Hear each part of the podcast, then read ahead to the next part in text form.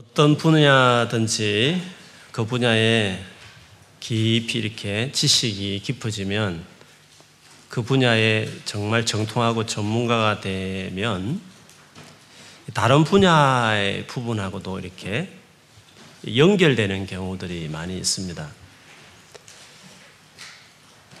같이 통하는 게 있는 거죠. 모든 분야에 원리들이 통하는 게 있는 거죠. 제가 가끔 개인적으로 좋아서 즐겨 듣는 그 경제 전문가 한 분이 계시는데 정규재 씨라고 한국경제신문의 논설위원이고 주필 하시고 또 가끔 토론회 같은 데 들어보면 정말 깊은 식견으로 그 어떤 분야에 대해서 사람을 설득시켜내는 그런 분이 계셔요. 물론 다른 분야에 대해서는 생각이 다를 수 있지만 적어도 경제 분야에 있어서는 그분은 정말 통찰력이 있는 분이다. 토론할 때마다 정말 국회의원들 책 알려준다고 하면서 그냥 TV에 나오거나 신문에 나오는 그런 그 말도 안 되는 현실성 없는 통계 가지고 자꾸 이야기한다고 제발 공부를 좀 하라고 막 그렇게 질타하신 분이기도 해요. 근데 그분이 원래는 대학교 다닐 때 그분이 철학을 전공하는 분이셨어요. 근데 지금은 이제 경제 분야에 오랫도록 경제 분야의 기자 생활을 하시고 지금 한 60대 넘으셨을 것이에요, 그분이. 근데 본인이 젊었을 때 철학을 공부하신 분인데 지금은 뭐 숫자 계산하는 경제 분야라는 거는 너무 다른 분야잖아요. 하나는 행위 상학적인 분야, 하나는 행위 하학적인. 정말 어떻게 보면 어떤 사변으로 일관되는 생각과 생각으로 나아가는 철학적인 분야와 현실적인 정말 출판을 두드리면서 도표 보고 통계를 해야 될 수학하고는 완전히 극과 극인 다른 분야지 않습니까? 그런데 깊이 철학을 깊이 들어가 보면 거기 수학이 나오고 수학을 깊이 들어가 보면 사실 수학이 철학에서 나온 학문이잖아요. 그 공식이라는 게.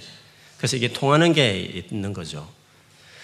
그분이 고대 철학자들 이야기를 쭉 하면서 지금 다 기억은 나지 않는데 유명한 철학자는 경제적인 부분에 식견 있는 분이었다 하면서 제가 기억나고는 칸트, 유명한 이마누엘 칸트 여러분 아시는지 모르겠는데 실천인성 비판 뭐 유명한 칸트가 대단한 경제적인 이론을 가진 분이거든요. 그런 점에서 철학과 경제는 통한다 하면서 당신의 어떤 지난 이력을 생소한 것이 아니라 이 철학과 경제는 같이 연결되어 있는 거다라고 하신 말씀이 있었어요.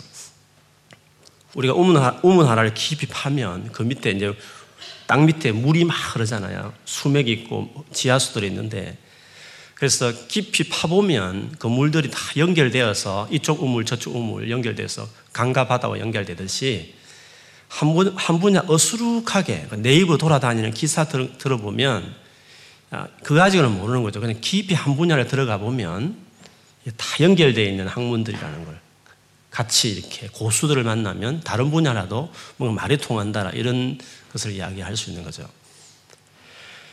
우리가 성경을 보다 보면 이 하나하나 파트 같이 보여지는 것들이 계속 보다 보면 이게 다 연결되어 있다는 걸 많이 느끼게 돼요. 아마 여러분도 성경을 이제 묵상하고 연구하면서 그런 느낌을 가끔 받을 때가 많이 있었을 거예요.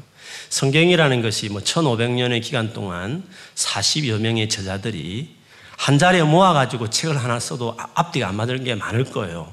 사람이 다르기 때문에. 그리고 지식 수준이라는 것이 많이 배우신 분과 또 그렇게 못 배운 사람과 그렇게 차이가 많은 다양한 사람 모아놓고 40명을 한 방에 모아놓고 같은 동시대에 글을 써도 다른 의견들이 너무 많지 않겠어요? 그런데 성경이라는 것은 1500년의 기간 동안에 다른 시대에 각자 자기들이 또 여러 가지 똑똑한 분과 어부 출신 목자 같은 사람들도 저자들이 있는데 그런 사람들이 쓴 책인데 놀랍게도 이 성경이 통일성을 가지고 있다는 거죠. 그런 점에서 이 책이 사람이 썼으나 사실은 이 사람을 통해서 원래 기록하신 원저자이신 성령 하나님, 하나님께서 이 성경을 썼기 때문에 1500년 전에 살았던, 그 후에 살았던 다양한 계층의 사람들인데도 불구하고 아주 공통적인, 너무나 일치한 내용으로 기록됐다는 점에서 성경에 정말 하나님의 말씀이라고밖에 말할 수 없는 것들인데 그것을 통해 한 가지 이유가 되기는 해요. 그렇기 때문에 성경을 보다 보면 창세기와 계시록이 통하고 마태복음과 구약의 예언서가 통하고 이렇게 막 연결되어 있어서 같은 물줄기에서 같은 맥이 흐른다는 것들을 많이 느끼게 해요. 저는 오늘의 말씀을 보면서도 성경 전체에서 말하고자 하는 중요한 원리가 여기도 있구나 하는 것들을 좀 생각할 수 있는 시간이 되었습니다. 누가복음 우리가 16장을 오늘 읽었는데 이 본문이 짧지만 일관성 없는 말들이 막 조합되어 있는 것 같이 보여지지만 그러나 여기서 얻을 수 있는 하나님 우리 주시는 마음이 있어요. 그것은 성경 전체에 중요한 우리에게 하고 싶은 하나님의 메시지와도 같죠. 지금 누가복음 우리 본문까지 흘러오기까지 어떤 일이 있었냐면 예수께서 이 땅에 계실 동안 어떻게 그 당시에 종교를 신앙을 이끌어갔던 바리새인들과 너무 다르다는 것을 다르게 생각하시고 다르게 말하시고 다르게 행동했다는 것을 차이를 보여주는 극렬한 차이를 보여주는 내용들이 몇 개 있었죠. 최근의 예를 본다면 인간관계에 있어서 예수님은 너무 달랐어요. 당시에 바리새인들은 사람들 중에 어울리지 말아야 될 사람으로서 여겼던 자들을 예수님은 어울리셨고 심지어 친분관계를 가시하는 교제, 식탁 교제를 그들과 하시면서 그들과 적당히 친한 정도가 아니라 내 친구야 할 정도로 인간관계에서 완전히 다른 그들과 다른 차이를 보여주셨어요. 대표적으로 세리들, 우리식으로 하면 친일파죠. 친일파 이력이 있는 일본의 앞잡이 되었던 사람을 우리는 역사적으로 지금 용납하지 못하고 친일파 딱 지키면 정치 생명도 끝나고 다 끝나는 거잖아요. 우리나라 정서상. 근데 예수께서 그 당시에 로마의 앞제비 역할을 했던 최고 부류의 신분, 일본 순사 역할 같은 했던 사람이라고 본다면 이 당시에는 세리들인데 이 세리들을 예수께서 제자의 그룹에 넣을 뿐만 아니라 그들을 많은 친구를 두었다는 거죠. 예수께서. 그리고 창기들이나 그 당시에 유대 전통에 순응하지 않는 그래서 일명 죄인이라고 일컬어 있는 그들과 같이 식사하면서 교제했던 이 인간관계 맺는 방식은 바리새인들에게 혐오스러운 것이었어요. 너무 싫은 일이었어요. 그래서 아마 예수님의 이런 태도들이 예수님을 미워하게 되는 많은 이유들을 만들어내게 된 거죠. 그래서 예수님은 당시에 손깍지 받고 어떻게 보면 같이 어울리지 말아야 될 부류의 취급했던 자들과 친구로 어울리셨다는 점에서 예수님은 당시의 바리새인과 너무 달랐다는 거죠.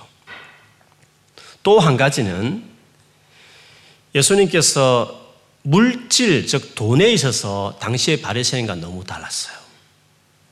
바리새인들은 뭐 유대인 어디 가든지 유대인 하면 되게 경제권에 머리가 잘 돌아가서 지금 또 상업이나 경제 부분을 유대인들이 거의 많이 주도하고 있잖아요. 전 세계적으로. 그처럼 돈에 밝은 분들인데 이 바리새인들은 물질부를 돈에 있어서 어떤 생각을 가졌냐면 하나님께서 축복한 증거다 이런 생각을 많이 해서 원래 한국 교회 안에도 이런 의미가 조금 있긴 해요. 그래서 비판받기도 하는데 바리새인들은 하나님이 축복하시면 물질적인 축복을 준다고 생각했기 때문에 뭐 아브라함, 이삭, 야곱, 요셉 할 것 다윗 믿음의 거인들이 다 물질적으로 풍요로운 사람들이기 때문이기도 했고 구약의 여러 가지 계명의 말씀을 보면 주님께 신실한 자들에게 약속하신 그 복을 물질적으로 많이 설명하고 있잖아요. 그런 점에서 바리새인들은 생각하기에 물질이 복을 받는 것은 즉 하나님의 참 백성의 증거다. 이런 생각들이 많이 있었어요. 그래서 물질을 많이 얻고 소유하고 가진 것을 건면하고 그런 것을 자랑스러워하고 하나님의 참 백성인 증거로 생각하고 있는 그들에 있어서 주님은 오셔서 생각이 달랐어요. 물질을 갖고 안 갖고를 그렇게 중요하게 생각하지 않으셨죠. 중요한 건 어떻게 쓰느냐가 중요한 것이지 많이 소유했느냐 많이 쌓아뒀느냐 그것이 큰 의미는 없다라고 주님이 말씀을 오히려 그 부분에는 아주 과소평가를 하셨죠. 너희가 너무 과대평가하고 있다고. 그래서 지난주 우리가 봤지만 물질은 지극히 적은 것들이다. 인생에 있어서. 그리고 그것은 사실 남의 것이다. 타인을 위해서 주님이 쓰라고 주신 용도용이지 내 것이라고 많이 있어서 내 것이 많아진 것처럼 내 자신이 올라가지는 것으로 생각하는 것이 아니다, 물질이라는 것은. 그래서 물질에 대한 아주 과소평가를 주님은 하셨죠. 다만 그 물질을 어떻게 쓰느냐는 정말 중요하다. 그런 식으로 썸에 있어서는, 사용함에 있어서는 대단히 중요하다는 과대평가를 하셨지만, 물질 자체를 얻고 가지고 있는 그 분야에 있어서는, 그 부분에 있어서는 세상적인 사람들하고 다른 기준을 주님은 가지셨어요. 그 부분에 있어서 확실하게 바리새인들하고 생각이 달랐어요. 그러다 보니까 예수님 인간관계 맺는 방식도 마음에 들지 않고, 그리고 물질 분야에 대한 예수님의 가치와 생각도 완전히 달랐기 때문에 바리새인들하고 충돌을 하기 시작하죠. 그런데 오늘 본문의 시작이 그래서 시작되는 거죠. 바리새인들은 돈을 사랑하는 자들이라 이 모든 것을 듣고 비웃거늘. 지금 앞에 물질이 그리 중요하지 않아. 중요한 건 어떻게 쓰는가 더 중요한 것이야. 그런 식으로 했기 때문에 물질이 중요하지 않다고 말을 하는 걸 듣고 바리새인들이 비웃었다는 거죠. 그래서 예수님과 바리새인의 가장 큰 차이는 인간관계 맺는 방식에서 달랐고, 그 다음에 어떤 우리의 소유, 물질에 있어서도 완전히 차이가 났다는 것을 여기서 볼 수 있습니다. 그러면 여기서 볼 수 있는 차이라고 한다면, 이 차이를 정리해 본다면 어떻게 우리가 정리할 수 있을까요? 예수님은 세리, 장녀, 죄인들과 같이 어울리셨고, 그리고 대단하게 중요하게 생각하는 물질이 그렇게 아무것도 아니다라고 생각하는 이 태도와, 바리새인들은 인간관계에서도 정말 하이 클래스, 자기 신분을 가시할 만한 사람과 어울리고, 그리고 많은 물질을 소유하는 것이 중요하다고 생각하는 이 바리새인과의 차이에서 가장 명백한 차이가 있다고 한다면, 예수님은 항상 삶의 어떤 시선과 그 태도들이 아래로 향해 있는 것을 볼 수 있어요. 그런데 바리새인들은 언제나 위를 향해 있는 거죠. 바리새인들은 삶을 살 때 위를 보고 살아가는, 인간적으로 정상을 중요하게 생각하며 살아가는 태도였다면, 주님은 항상 아래를 향해 있던 것을 볼 수 있어요. 성공하기 위해서 사람을 사귀어도 정상에 있는 사람을 사귀어야 돼. 그리고 내 이미지나 내 성공에 별로 도움이 안 되고 그런 사람들은 안 사귀어야 돼. 그래서 철저하게 어떤 신분을 가시할 만한 부류의 사람들과 어울리고, 그리고 사회에서 가시할 만한 어떤 돈이나 물질 부분에 대해서 그것을 많이 획득하는 것에 목적을 두었다면, 위를 향하는 어떤 시선을 가지고 있던 사람이었다고 한다면, 바리새인들은, 예수님은 철저하게 아래층에 있는, 인간관계에서도 아래층에 있는 사람을 향했고, 그리고 그렇게 중요하게 생각하는 물질이 별로 중요하지 않고, 중요한 것은 그것을 가지고 친구를 사겨. 즉, 아래 사람을 막 돌보고, 아래 사람들을, 그 아래층에 있는 사람들을 섬기는데 그걸 쓰라고 말하는.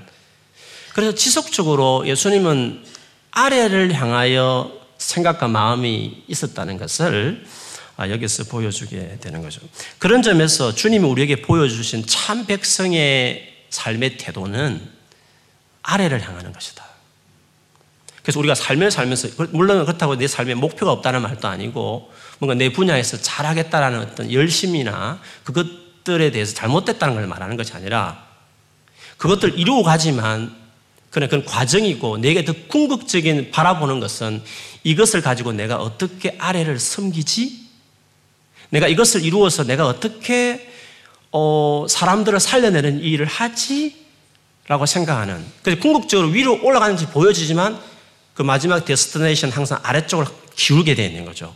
그래서 항상 뭔가 보는 거죠. 어디를 궁극적으로 마지막 보는 시선은 아래를 향해 있다는 거죠. 결국 이 많은 물질을 얻고 또 많은 사회적인 신분이 높아지지만, 나이가 들고 열심히 하면 더 많은 것을 얻게 되고 또 많은 사회적 신분을 얻는 건 당연해요.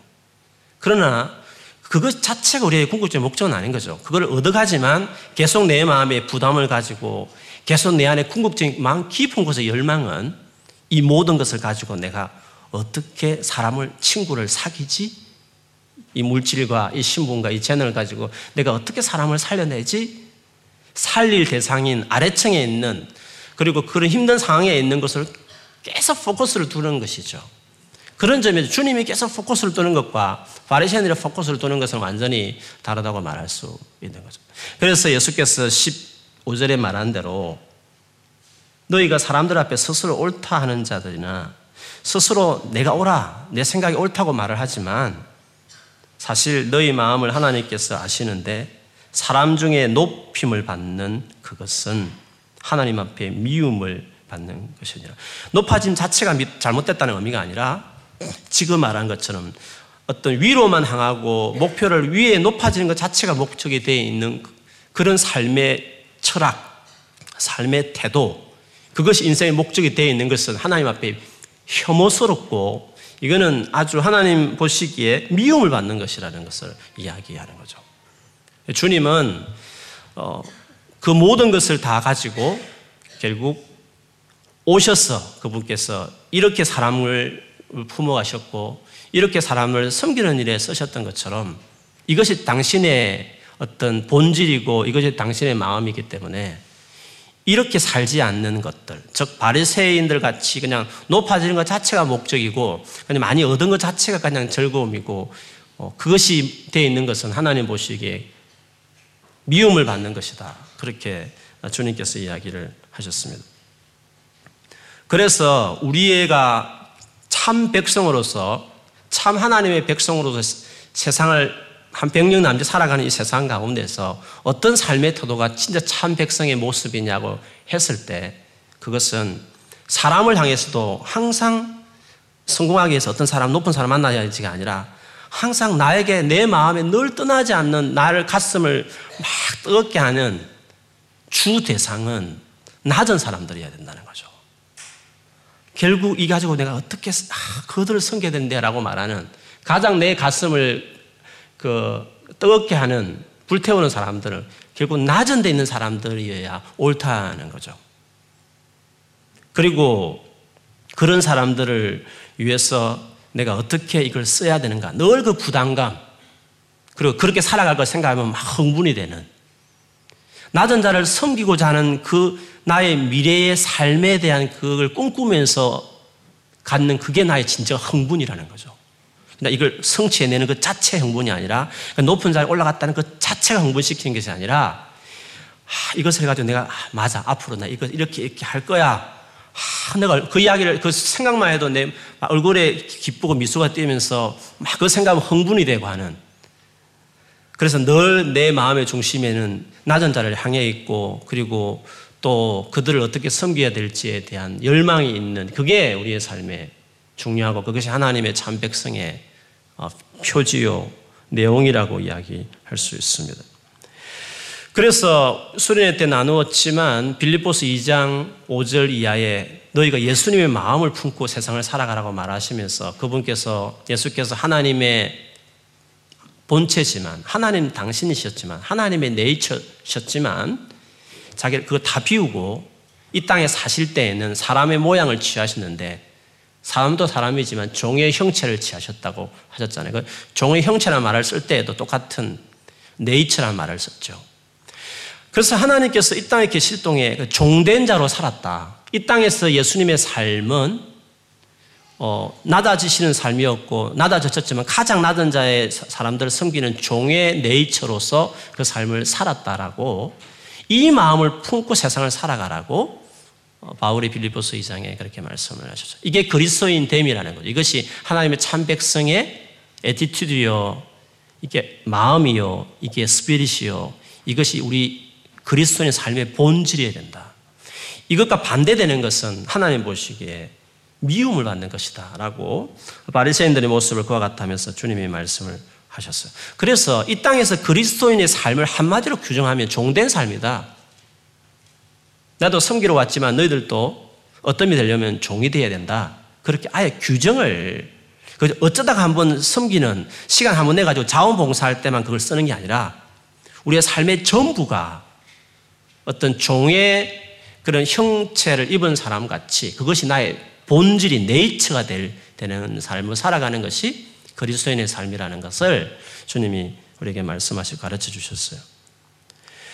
그래서 바울이 고린도후서 4장 5절에 보면 우리가 이 세상에서 전파해야 될 것이 두 개 있다 하시면서 저는 인용했지만 우리는 우리를 전파하는 것이 아니라 오직 그리스도 예수의 주 되신 것과 또 예수를 위하여 우리가 너희의 종된 것을 전파합니다 라고 말씀을 하셨어요. 바울은 우리를 전파하는 것이 목적이 아니라는 거예요. 즉 우리 자신이 어떻게 높아지고 우리가 많은 것들을 얻고 그래서 신분을 가시하게해서 어떤 사람을 어울리느냐 그리고 나의 어떤 소유에 대한 이야기라면 내가 어떤 게 많은 것을 얻고 내가 사회적인 신분을 어떻게 얻었고 많은 것을 성취했느냐 그것이 우리 인생의 목적이 아니라는 거죠. 우리가 우리를 전파하는 데 있는 게 목적이 아니라 우리가 전파한다는 것은 우리의 삶의 궁극적인 목적이 있다고 한다면 주 예수 그리스도를 즉 예수님을 전하는 것이고 우리의 삶으로 말한다면 내가 너희의 종이 된 것을 전파한다 이렇게 이야기를 했어요. 그래서 증거해야 될 메시지는 주 예수 그리스도고 그걸 증거하는 우리의 삶의 애티튜드는 종의 모습이다. 그렇게 바울이 규정을 했어요. 그런 모습을 잘 보여주는 성경이 또 있다 그랬죠. 고린도전서 9장에 보면 유대인에게는 유대인같이 이방인에게는 이방인같이 내가 모든 사람에게 여러 모양이 된 것은 아무쪼록 몇 사람이라도 구원하고자 함이라 하시면서 그의 모든 삶을 섬김으로 정의하고 섬김으로 그리고 예수 그리스도를 전해서 사람들을 구원한다 그렇게 설명을 했습니다. 마찬가지로 오늘 본문에서 지금 서두에 말한 14, 15절에서 말하고 싶었던 것은 그리스도인이 하나님의 참 백성이 어떠한 삶의 태도로 살아가야 되는지를 보여주는 말씀이었다고 한다면 16절에는 이제 그 복음이 전파된다라고 이야기를 하는 거죠. 16절 말씀을 우리 같이 한번 읽어볼까요? 16절 시작. 하나님 나라의 복음이 전파되어 사람마다 거리로 침입하느니라. 율법과 선지자는 구약 성경을 율법과 선지자로 구분할 수 있죠. 물론 성문서도 들어가지만 크게 본다면 율법과 선지자인데 저 구약은 요한, 세례 요한으로 끝나는 거죠. 율법과 선지자의 핵심은 뭡니까? 오실 예수 그리스도 그분이 오심으로 시작된 하나님 나라에 대한 약속이고 그 하나님 나라가 이루어질 것을 꿈꾸는 소망의 책이라고 말할 수 있는데 세례 요한으로 구약의 모든 율법과 선지자가 끝났다면 이제 예수님을 말미암아 그 율법과 선지자가 약속했던 것, 소망했던 것들이 이제 이루어지는 거죠. 즉 하나님 나라가 이제 이 땅에 시작되는 거죠. 그래서 예수님 오셔서 첫 메시지가 때가 찼다. 하나님 나라 여기 왔다. 이렇게 선포하시면서 사역을 시작하신 거잖아요. 그러므로 예수님이 오심으로 시작된 이 하나님 나라 기쁨 소식이 이제 온 땅에 이제 전파되는 거죠. 그리고 전파되었을 때 수많은 사람들이 마치 도적이 들어오듯이 아주 강하게 도적대가 들어오는 것처럼 수많은 사람들이 물밀듯이 그 하나님 나라에 침입에 들어 공격에 들어오는 것처럼 많은 사람들이 하나님 나라에 들어오는 장면을 이렇게 묘사하고 있습니다. 그렇게 본다면 앞부분에는 종된 삶을 말한다면 그렇게 살아가는 사람들에 의해서 전파되는 복음의 확산과 그래서 많은 사람들이 그 하나님 나라에 들어오게 되는 광경을 16절에 설명하고 있습니다. 그렇게 본다면 이 세 구절은 우리의 삶의 전체를 이야기해요. 우리가 이 땅에서 어떻게 살아가야 되는지에 대한 서머리와 같은 거죠. 그런데 이것은 신구약 전체에 밑에 저변을 흐르는 통하는 물과 같아요. 창조도 그렇고 구원도 그렇고 모든 것이 다 그렇지만 하나님 당신 자신이 그러셨지만 그 백성인 우리에게 요구하는 삶이 있다고 한다면 지금까지 말했던 것처럼 종된 낮은 데로 향하여 있고 그리고 낮은 데 있는 사람들을 섬김에 있다라고 그것이 우리의 삶의 모습이라고 한다면 그런 자들을 통해서 이제 하나님 나라 복음이 이제 전파되는 거죠. 그래서 많은 사람들이 그 하나님 나라 복음을 듣고 하나님 나라로 들어오는 그 일들이 나타난다는 거죠. 이것이 우리 인생 전체에서 해야 될 일이에요. 그래서 여러분 우리가 살아가는 목적에 대해서 헷갈릴 필요도 없고 혼란스러울 필요도 없어요. 우리가 살아가는 목적이 뭘까? 그건 하나님 나라 복음을 전하는 것이에요. 수많은 사람들이 그 복음을 듣고 하나님 나라에 들어오게 하는 것이 우리의 삶의 목표예요. 그런데 그렇게 하려면 어떻게 되느냐? 종된 애티튜드가 자기 삶에 확정이 되어 있어야 돼요. 섬기는 자의 태도가 자기 안에 있어져야 되는 것이죠. 그렇다 해서 섬긴다 해서 뭐 밑에 계층에 로우 클래스에 있으라는 의미가 아니라 높은 계층에 있어도 거기 있어도 낮은 데를 향할 수 있는 거죠. 그 모든 걸 다 활용해서. 할 수 없으면 윗자리를 취해야 되죠. 그때는 권위는 취해야 되는 거예요. 물질도 취해야 되고. 다만 그 자체가 이제 목적이 되는 것이 바리새인이었다. 우리에는 그게 하나의 프로세서죠. 그리고 올라가가지고 결국 계속 밑을 향하게 가기 위해서 올라가는 것이니까. 밑을 섬기기 위해서 하는 것이니까 그런 것이죠. 그래서 그런 삶을 살아가면 하나님께서 우리의 삶에 당연히 밀어주셔요. 그리고 그걸 가지고 평생토록 예수님처럼 다른 사람을 섬기고 그런 과정을 통해서 복음이 전파되고 그래서 많은 사람들을 주께 인도하는 삶을 살아간다고 이야기할 수 있습니다. 여기서 마치 율법과 선지자가 이제 때가 끝나고 약속이 끝나고 이제는 예수님 말만 성취되는 시대라고 말을 했는데 이 말이 자칫 오해를 줄 것 같아서 어떤 오해냐면 율법이 필요 없는 것처럼 가소평가가 될 것 같아서 17절, 18절은 마치 예수님의 자기 변호와 같아요. 내가 이렇게 말한다 해서 율법을 경시하고 별 볼이 없는 것을 말한 건 아니다. 그래서 그러나 이런 말을 쓰는 거죠. 그러나 율법의 한 핵이 떨어짐보다 천지가 없어짐이 쉬우리라. 천지에 없어진 게 더 쉽지. 율법의 모든 한 핵이라도 약속하면 반드시 이루어진다. 나를 통해서 성취되는 것이기 때문에 내가 율법을 폐기하는 게 아니라 율법이 오히려 이루어지도록 하는 존재로 왔기 때문에 오해하지 말라고. 그러면서 18절은 사실 이 문맥에 그렇게 중요한 말은 아닌데 한 예를 들어요. 즉 나를 통해서 율법이 더 온전하게 된다는 예를 들어서 당시의 바리새인들이 이혼과 재혼을 아주 쉽게 생각하는 그들을 질타하면서 사실 너희들 율법을 강조하지만 너희들 오히려 율법을 자기 생각과 욕심 때문에 어기고 있고 나는 내 생각은 이런 것처럼 이혼도 하지 말며 그리고 또 이혼한 사람과 결혼한 것도 간음이라고 규정할 정도로 나는 더 율법을 존중하는 사람이야.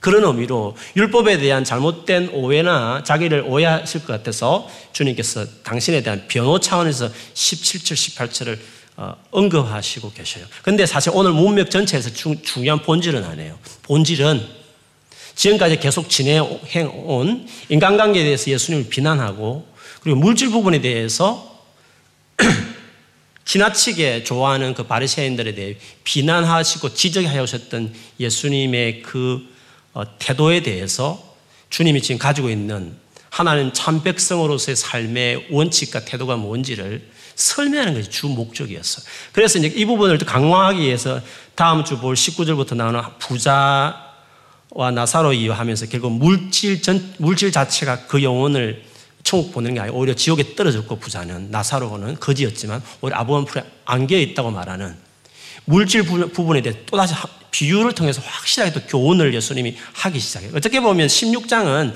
물질 부분에 대한 예수님의 티칭을 할애하고 있는 장이거든요. 그런 점에서 뭐 17절, 18절은 생뚱맞게 툭 하나 튀어놓은 것 같이 보일 수 있지만 당신의 말씀 가운데 변호 차원에서 이 두 구절을 말씀했을 뿐이고 사실 전체 문맥을 본다면 주님께서 지금 계속 강조하고 계신 하나님 참 백성으로서 바리새인과 차이나는 인간관계 맺는 방식과 물질에 대한 예수님의 이 태도와 가치에 대한 생각을 포커스에 두고서 오늘 말씀을 설명하고 있습니다. 그렇게 본다면 우리가 오늘 말씀을 보면서 결국 생각하고 싶은 것은 내가 평생에 하나님의 백성으로 세상을 살아가게 될 텐데 그리고 하나님 앞에 섰을 때 내 인생을 평가하게 될 텐데 그 평가 기준이 뭐냐고 했을 때 얼마나 너는 아래를 향하는 시선과 태도로 삶을 살아왔고 그리고 그 아래에 있는 사람들을 얼마나 섬기기 위해서 그러므로 더불어 주의 복음을 얼마나 너를 통해서 증거되었느냐 하는 것이 사실 우리 인생에 그게 제일 중요한 거죠.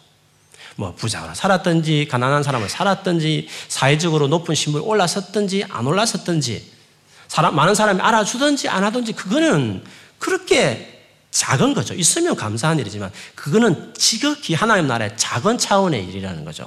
중요한 것은 어떤 분야에 있든지 무슨 일 하든지 간에 하나님 주시는 그 포지션에서 중요한 것은 그 분야에서 가장 낮은 자들을 향하여 있고 그리고 그들을 물질이면 물질로 친구를 사귀라고 말한 거죠. 그걸 사용해서 그 낮은 자들을 섬기고 그들에게 복음을 전해서 결국 나를 통해서 내 주변에 복음을 하나님 나라를 전하고 그래서 그 사람들이 그걸 통해서 하나님 나라에 들어오게 하는 그게 우리의 궁극적인 목표라는 거죠. 그렇기 때문에 그렇게 하기 위해서는 결국 내가 섬김의 이 태도가 되어 있지 않으면 이게 안 되는 거죠. 그렇지 않는 것은 원수 같다, 하나님 앞에서. 그래서 바리새인들 향해서 너의 태도들은 원수, 하나님 나라의 원수 같은 것이다. 이렇게 주님께서 책망하신 것이라고 볼 수 있습니다. 그래서 오늘 말씀을 보면서 내 삶 안에 내가 얼마나 하나의 나라 복음이 요구하는 걸맞는 태도로 내가 세상을 살고 있는지, 나는 얼마나 거기에 조종되어 있는 인생인지, 복음이라는 그 복음이 요구하는 삶이 얼마나 내 안에 지금 갖춰져 있는지를 끊임없이 바라보는 것이 중요해요. 복음이 내게 요구하는 사람은 종된 사람인 삶인데, 나는 그 복음을 위해 살아갈 사람으로서 그냥 다소 예수 믿으세요, 높은 지위로 막 그냥 주를 위해 살겠어요, 그런 의미가 아니라 어떤 지위든지 간에 종된 태도가 있지 않으면 복음을 전할 수가 없어요. 복음이 전해지지도 않아요. 그런 점에서 우리 안에 이 삶이 규정되는 게 필요한 거죠. 나는 얼마나 종된 사람으로 살고 있느냐 하는 것이죠. 로마서 이 말씀 하나 보고 우리가 마무리할게요. 로마서 12장 한번 보겠습니다.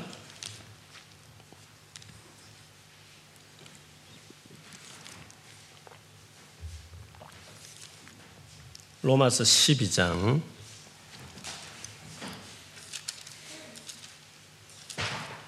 12장 16절 답했습니까? 16절 한 절 읽어보겠습니다. 시작. 서로 마음을 같이 하며 높은 데 마음을 두지 말고 도리어 낮은 데 처하며 스스로 지혜 있는 채 하지 말라. 여기 보면 높은 데 마음 두지 말고 도리어 낮은 데 처하라 이랬는데, 영어 성경 보면 재미있습니다. 여기 보면 높은 데 처하지 말라는 것은 do not be proud, 자랑하지 마라. 그 다음에 낮은 데 처하란 말을 영어 성경은 재미있게 써요. But be willing to associate with people of low position. low position에 있는 사람들과 willing to associate with, 기꺼이 그들과 관계 맺으려고 해라. 그렇게 표현하는 거죠. 너의 뭐 그걸 자랑하지 말라. 왜? 그건 별로 중요한 게 아니거든요. 그 많은 바리새인들처럼 그 많은 물질과 사회적인 신분은 주님 보기에는 그거는 지극히 작은 것이거든요. 그거는 그렇게 중요하지 않고 세상에 중요하게 생각할 뿐이지만 주님 보시기에는 그건 그렇게 중요한 게 아니거든요. 그건 네 것이 아니야. 그것이 많다고 해서 네가 높아지는 게 아니야. 그건 원래 남의 것이야, 물질이라는 것은. 주님 보시기에는 그거 별로 그렇게 중요하지 않거든요. 그래서 그건 자랑하지 말. 이걸 알아야 자랑하지 않는 거거든요. 자랑하지 말고 중요한 것은 willing to, 기꺼이 associate with people of low position. 밑에 있는 포지션에 있는 사람들과 기꺼이 어울리려고 해라. 이렇게 말씀을 했다는 거죠. 저는 이것이 그리스도인이 가져야 될 가장 기본적인 태도라고 해요. 정치인이 되었으면 가장 그 정치를 가지고 정말 로우 포지션에 있는 사람들을 관계 맺고 그들을 위해서 변호하고 살고, 내가 어떤 경제 분야에 높아졌으면 거기서 그 모든 걸 가지고 로우 포지션에 있는 사람을, 피플을 계속 바라보면서 관계 맺으려고 willing to, 기꺼이 그렇게 하려고 살고, 내가 사회적인 신분이 높으면 그렇게 하는, 그것이 크리스찬다운 삶이라는 거죠. 그런 삶이 섬김의 삶이고, 그걸 통해서 주 예수를 전해서 많은 사람들이 그 하나님 나라의 복음을 듣고 하나님 나라에 침입해 들어오는 그 일들이 일어나게 되어야 된다. 그것을 주님께서 역시 말씀을 하셨어요. 그러므로 우리 일생에 살아가면서 그런 인격으로 자기 삶을 자꾸 세워가세요. 그리고 그걸 준비해 가세요. 그리고 열심히 해서 실력이 따라주고 환경이 따라주면 모든 오토리티와 파워와 그리고 모든 재물을 다 취하세요. 그러나 그 자체가 우리의 목적이 되지 않아요. 취할 때마다 이건 작은 거야, 이건 진짜 남을 거야, 뭐 이건 많았다고 자랑할 것도 못 돼. 중요한 것은 그걸 가지고 이걸 섬겨야 되는데, 내가 보고 있는 이 낮은 사람들을 내가 돌봐야 되는데, 그 끊임없는 그런 부담 가지고 그 물질을 사용해서 친구를 만드는 거죠. 친구를 산다는 것은 그들을 구해내고 그들을 위로하고 그들을 살려낸다는 것을 이야기하지 않겠어요? 앞으로 많이 벌면 그럴 때 아니고 지금이라도 5파운드든 10파운드 떼서 그걸 쓸 줄 알아야 돼요. 제가 대학교 다닐 때 제 아는 선배는 다음에 본인은 부자가 되는 게 목표였어요. 근데 그때부터 10의 5조를 드리는 훈련을 했어요. 저는 어릴 때 수입이 적을 때 그 훈련이 안 된 사람은 많이 해도 안 된다고 저는 생각해요. 다 이루어졌을 때 되는 게 아니라 만일에 돈에 대해서 그런 마음이 있었으면 작을 때부터 하나님 앞에 드릴 줄 알고 그리고 다른 사람에게 쓰는 것을 훈련을 해야 돼요. 막상 올라가면 액수가 더 커지기 때문에 안 돼요. 더 힘들어지게 돼 있어요. 그래서 처음부터 작은 것에부터 해야 큰 것이 되는 거거든요. 그렇기 때문에 우리의 삶의 모든 영역에 있어서 다 이루고 나서 그때 주를 위해서 살겠다 하지 말고 지금부터 조금만 할 때, 조금만 실력이 있을 때, 조금 시간이 될 때 그때 내가 다른 사람을 낮은 데 사람들, 우리 학과에서 가장 왕따 당하는 사람들, 가장 소외당하는 사람들, 우리 직장에서 가장 마음들이 수근거리면서 찍은 사람들, 그런 사람들을 어떻게 돌봐야 될지, 그리고 우리 직장에서 어떤 사람이 정말 어려움을 당했을 때 집안에 병을 아프다, 누가 병원에 입원했다든지 그때 그냥 지나치지 않고 항상 그 사람을 돌봐주고 이런 낮은 사람들을 향해서 끊임없이 관심을 가지고 돌봐주는 이것들이 내 삶 안에 훈련이 되어져야 주께서 우리의 삶을 위치를 세워주실 때 다 가능하게 되는 것이죠.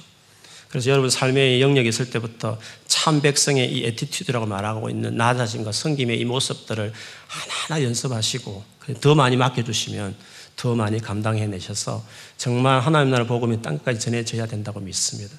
많은 사람들이 그 나라 하나님 나라의 침입에 들어오듯이 들어올 수 있도록 여러분 남은 때를 이렇게 섬김으로 종된 모습으로 살아가고 또 그런 여러분을 통해서 복음이 땅까지 전해지는 놀라운 일이 일어나기를 주의 이름으로 축원합니다. 아멘.